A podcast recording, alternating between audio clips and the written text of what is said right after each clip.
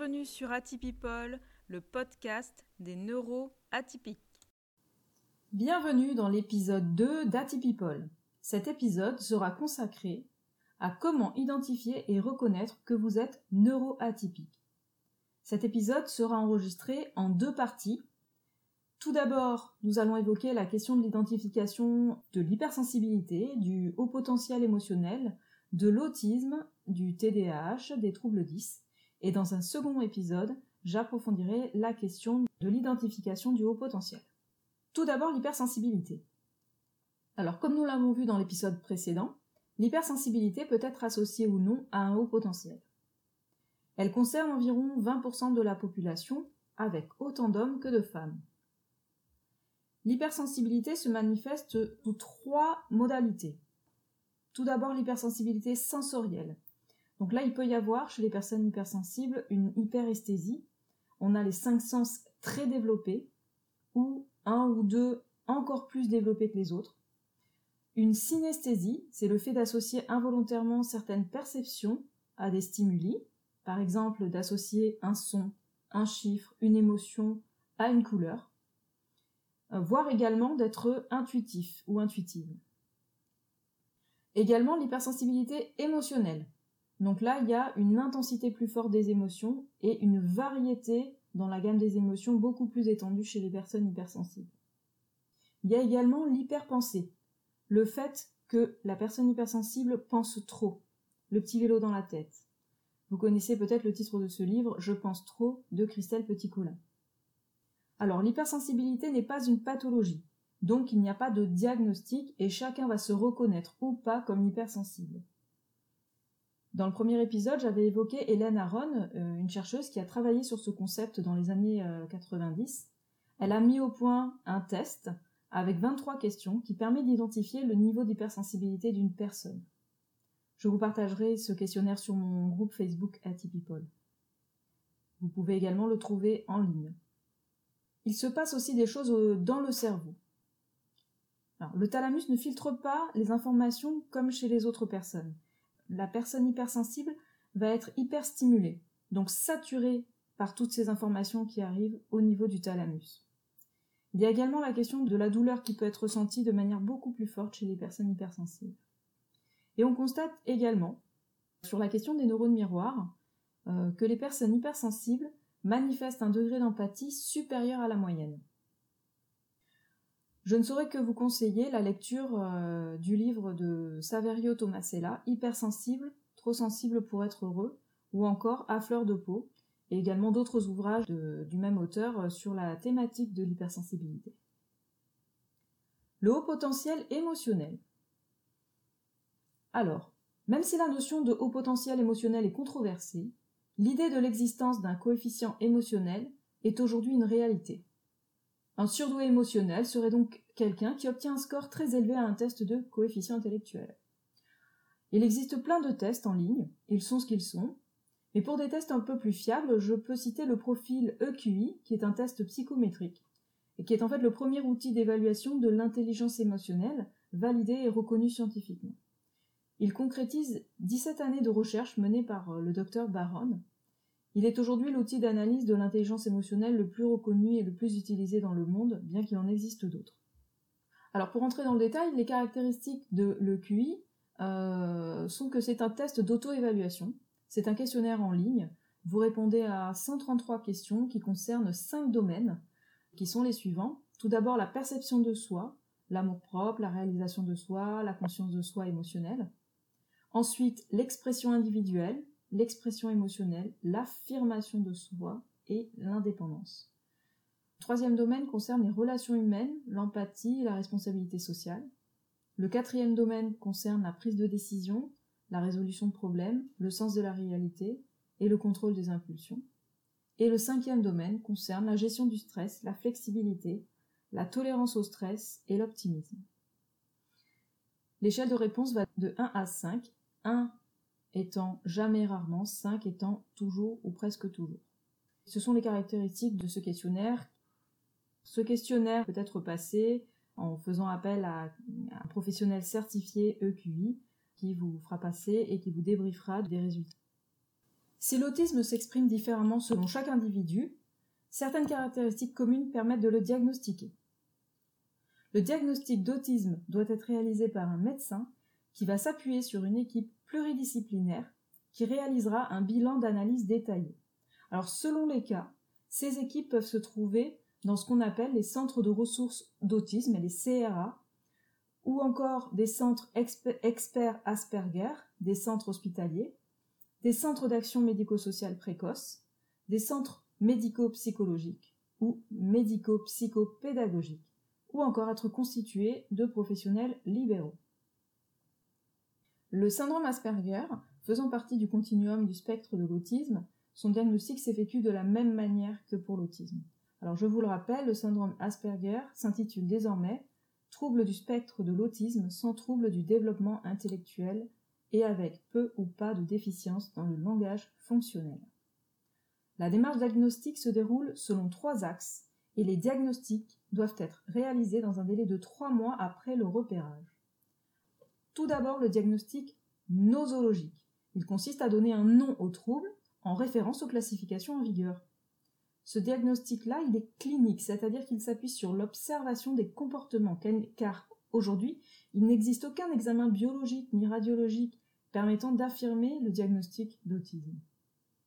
Ce diagnostic est donc un processus qui implique plusieurs professionnels qui utilisent des grilles d'analyse validées scientifiquement et il s'appuie sur tout, d'abord leurs compétences à eux, leur expérience clinique, l'observation du fonctionnement de la personne, ainsi que le recueil de données auprès des parents euh, de la personne atteinte d'autisme ou de la personne elle-même, si elle est en âge de s'exprimer et de se souvenir, et notamment l'histoire très précise de son développement.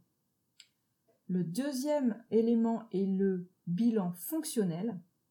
Donc le bilan fonctionnel permet de qualifier le profil d'autisme de la personne.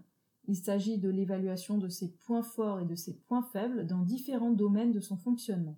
Communication, interaction sociale, cognition, émotion, sensorialité, motricité, adaptation sociale, etc. Donc tous ces bilans euh, fonctionnels sont réalisés en interaction avec les parents ou les proches et dépendent du profil de la personne. Par exemple, l'examen du langage et de la communication sera pratiqué par un orthophoniste. Il permet de déterminer les capacités de communication verbale, non verbale, en termes d'expression, mais également de compréhension, ainsi que la présence ou non d'un langage efficient. Un autre examen, l'examen du développement sensorimoteur, est réalisé par un psychomotricien. Il a pour objectif d'examiner la motricité globale et la motricité fine de la personne, s'il a des mouvements coordonnés, etc., dans un but précis et les spécificités sensorielles de la personne. L'examen psychologique, lui, est pratiqué par un psychologue. Il contribue à évaluer la sévérité des troubles et décrire les caractéristiques de comportement et de développement de la personne, à savoir interaction, communication, attention, concentration, langage. Il permet aussi d'évaluer les niveaux de développement cognitif, émotionnel et le niveau d'adaptation de la personne. D'autres professionnels peuvent aussi participer à ce bilan fonctionnel, hein, comme des éducateurs spécialisés, des enseignants, des ergothérapeutes, etc. Tout va dépendre du profil de la personne. Lorsque l'on constate des difficultés de comportement, le bilan fonctionnel inclut également une évaluation de leur fréquence de ces difficultés de comportement, de leur sévérité, des circonstances de leur apparition et de leurs causes éventuelles. C'est ce qu'on appelle une analyse fonctionnelle du comportement. Le bilan fonctionnel étant un indicateur de la situation de handicap de la personne, il est important de le réactualiser régulièrement, car en effet, les capacités et les difficultés de la personne évoluent tout au long de sa vie, il est nécessaire de refaire régulièrement un bilan fonctionnel. On va également, en troisième intention, rechercher des pathologies associées. Sans que l'on sache encore très bien pourquoi, l'autisme est souvent associé à d'autres pathologies. La présence de ces pathologies ou de troubles associés à l'autisme s'appelle la comorbidité. Et il est impératif de rechercher systématiquement ces éventuelles pathologies associées, et ce tout au long de la vie, afin de pouvoir les authentifier et dispenser les soins nécessaires. Alors pour identifier ces éventuelles pathologies associées, un bilan somatique doit être réalisé, et selon les situations, des examens complémentaires qui peuvent être des examens visuels, auditifs, neurologiques, une analyse du sommeil, euh, une consultation génétique avec éventuellement une observation de chromosomes pour un bilan génétique.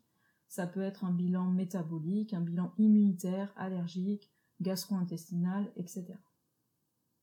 S'agissant du trouble de l'attention avec ou sans hyperactivité, il a une prévalence élevée et un retentissement psychosocial sévère. Il représente l'un des troubles mentaux les plus fréquents chez l'enfant, l'adolescent et à l'âge adulte. Là encore, on va faire le lien avec le cerveau. Le trouble de l'attention avec ou sans hyperactivité est aujourd'hui reconnu comme un trouble du neurodéveloppement, au même titre que les troubles du spectre de l'autisme, catégorisés dans le DSM-5. Ce changement récent de paradigme s'appuie sur la mise en évidence de retard de maturation du système nerveux central. Cela se traduit par la présence d'anomalies de structure, de fonction ou de connectivité des circuits neuronaux et des systèmes de neurotransmission. On constate également que le TDAH met en évidence également un déficit ou un retard des compétences acquises au cours du développement en particulier concernant les apprentissages et le contrôle émotionnel. Tout comme les autres troubles du neurodéveloppement, le TDAH se caractérise par des symptômes précoces, durables et responsables d'un retentissement fonctionnel dès l'enfance.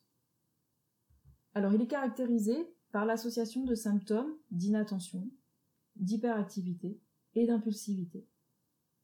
Donc ces trois caractéristiques dont l'expression peut varier au cours du temps et en fonction de l'environnement. Et on constate qu'il persiste durant la vie entière, hein, de l'enfance à l'âge adulte, dans environ 50 à 65% des cas. Le TDAH est fréquemment associé à d'autres troubles, ce qui complique son repérage, son diagnostic et sa prise en charge. En effet, il est associé à d'autres troubles du neurodéveloppement tels que les troubles spécifiques des apprentissages, les troubles de l'acquisition de la coordination, les troubles de la communication, les troubles du spectre de l'autisme, la déficience intellectuelle, etc.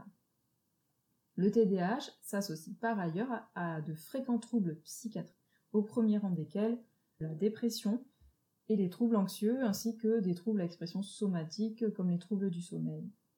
Alors plus particulièrement chez l'adulte, le TDAH est souvent associé à des troubles de l'humeur, des troubles anxieux, des troubles de l'usage d'une substance euh, type alcool, tabac, cannabis, drogue, etc. Le diagnostic du TDAH repose essentiellement sur l'inventaire des signes cliniques chez le patient. Donc ce qui va être détaillé d'abord, euh, les autres méthodes que sont les tests neuropsychologiques et les examens paracliniques n'ont qu'un rôle secondaire. Donc les critères du diagnostic sont issus du DSM-5 et sont utilisés partout à travers le monde, aussi bien dans les protocoles de recherche les plus pointus que dans le diagnostic médical du quotidien. Alors ce diagnostic repose entièrement sur le clinicien qui établit ce recueil. C'est donc une affaire de spécialiste. Il est important de consulter un psychiatre, un neurologue, un pédiatre pour les enfants ayant une bonne connaissance du syndrome. Chez l'adulte, il y a deux obstacles supplémentaires. La fragilité du souvenir du patient concernant son enfance et la difficulté, voire l'impossibilité parfois de recueillir les témoignages complémentaires de tiers sur le passé ou le présent de la personne. Alors je vous le rappelle, déficit d'attention, hyperactivité et impulsivité sont donc les trois groupes de signes à rechercher pour le diagnostic euh, du TDAH. Alors quand je dis TDAH, il faut entendre TDA H, puisque comme on va le voir, l'hyperactivité n'est pas toujours présente. Déficit d'attention, hyperactivité, impulsivité sont les trois groupes de signes à rechercher pour le diagnostic du TDAH. Alors quand j'entends TDAH, il faut entendre TDA slash H, parce que l'hyperactivité peut ne pas être présente. Alors ces trois groupes de signes hein, sont présents en proportion variée d'un patient à l'autre. Les signes d'inattention sont peu visibles, euh, et bien que leur retentissement soit néfaste, parfois ils sont imputés à d'autres causes, ils passent inaperçus. Les signes de l'hyperactivité sont beaucoup plus dérangeants, et eux, ils n'échappent pas à l'observation de l'entourage qui perçoit une personne agitée. Et enfin, les signes de l'impulsivité sont couramment rattachés à ceux de l'hyperactivité. Alors, pour une majorité de patients, la présence de ces trois groupes de signes sont présents. Et pour une minorité de patients, certes en nombre significatif, il y a principalement des signes d'inattention. Il existe bel et bien des patients inattentifs et impulsifs, mais sans hyperactivité. Alors, il existe deux listes de symptômes, 9 pour l'inattention et 9 pour l'hyperactivité-impulsivité. Et il faut un nombre minimum de symptômes, variant selon l'âge, pour établir le diagnostic de TDAH. Chez les adolescents et les adultes, hein, à partir de 17 ans et plus, il faut 5 symptômes au moins sur ces 9 euh, déterminés euh, dans le DSM5. Alors parmi ces symptômes, il faut qu'il y ait plusieurs symptômes d'hyperactivité, impulsivité ou d'inattention, que ces symptômes étaient présents avant l'âge de 12 ans, hein, il y a une condition de durée. Il faut que ces symptômes soient présents dans deux situations ou plus, par exemple à la maison et au travail, ou avec des amis, en famille ou dans d'autres activités. Il faut attester justement du caractère envahissant de ce symptôme, hein, qu'il apparaît dans plusieurs situations. Il faut que ces symptômes interfèrent ou réduisent la qualité du fonctionnement social, scolaire, professionnel, qui ait un retentissement fonctionnel. Avec le bémol que ces symptômes ne sont pas seulement la manifestation d'un comportement d'opposition, de défiance, d'hostilité, etc. Et que ces symptômes ne surviennent pas exclusivement au cours, par exemple, d'une euh, crise de schizophrénie ou d'un autre trouble psychotique. Et dans ce cas, seule l'expérience du spécialiste et l'utilisation des critères diagnostiques précis et opérationnels réduisent la marge d'erreur liée justement à la subjectivité individuelle du clinicien. La difficulté, comme je l'ai dit, c'est qu'aujourd'hui aucune méthode objective de type examen paraclinique ni aucun test ne permet d'affirmer ou d'écarter avec certitude le diagnostic de TDAH chez un patient. C'est une réalité frustrante, car même s'il y a un risque de subjectivité du clinicien, il n'en demeure pas moins qu'on ne peut pas s'en affranchir, et cela reste une réalité. Et par ailleurs, on constate des disparités territoriales sur les procédures de diagnostic et les soins proposés en France, et elles sont très importantes et difficiles à justifier. Passons au trouble 10. On regroupe sous trouble 10 les troubles cognitifs spécifiques et les troubles des apprentissages qu'ils induisent. On regroupe ces troubles en six catégories les troubles spécifiques de l'acquisition du langage écrit, communément appelés dyslexie et dysorthographie, les troubles spécifiques du développement du langage oral, communément appelés dysphasie, les troubles spécifiques du développement moteur et ou des fonctions visio-spatiales, communément appelés dyspraxie, les troubles spécifiques du développement des processus attentionnels et ou des fonctions exécutives, communément appelés les troubles d'attention avec ou sans hyperactivité que l'on vient de voir, les troubles spécifiques du développement des processus mnésiques, ainsi que les troubles spécifiques des activités numériques communément appelées dyscalculie. Je ne vais pas détailler ici le diagnostic dans ce podcast car cela sera abordé dans le podcast Atypic mercredi.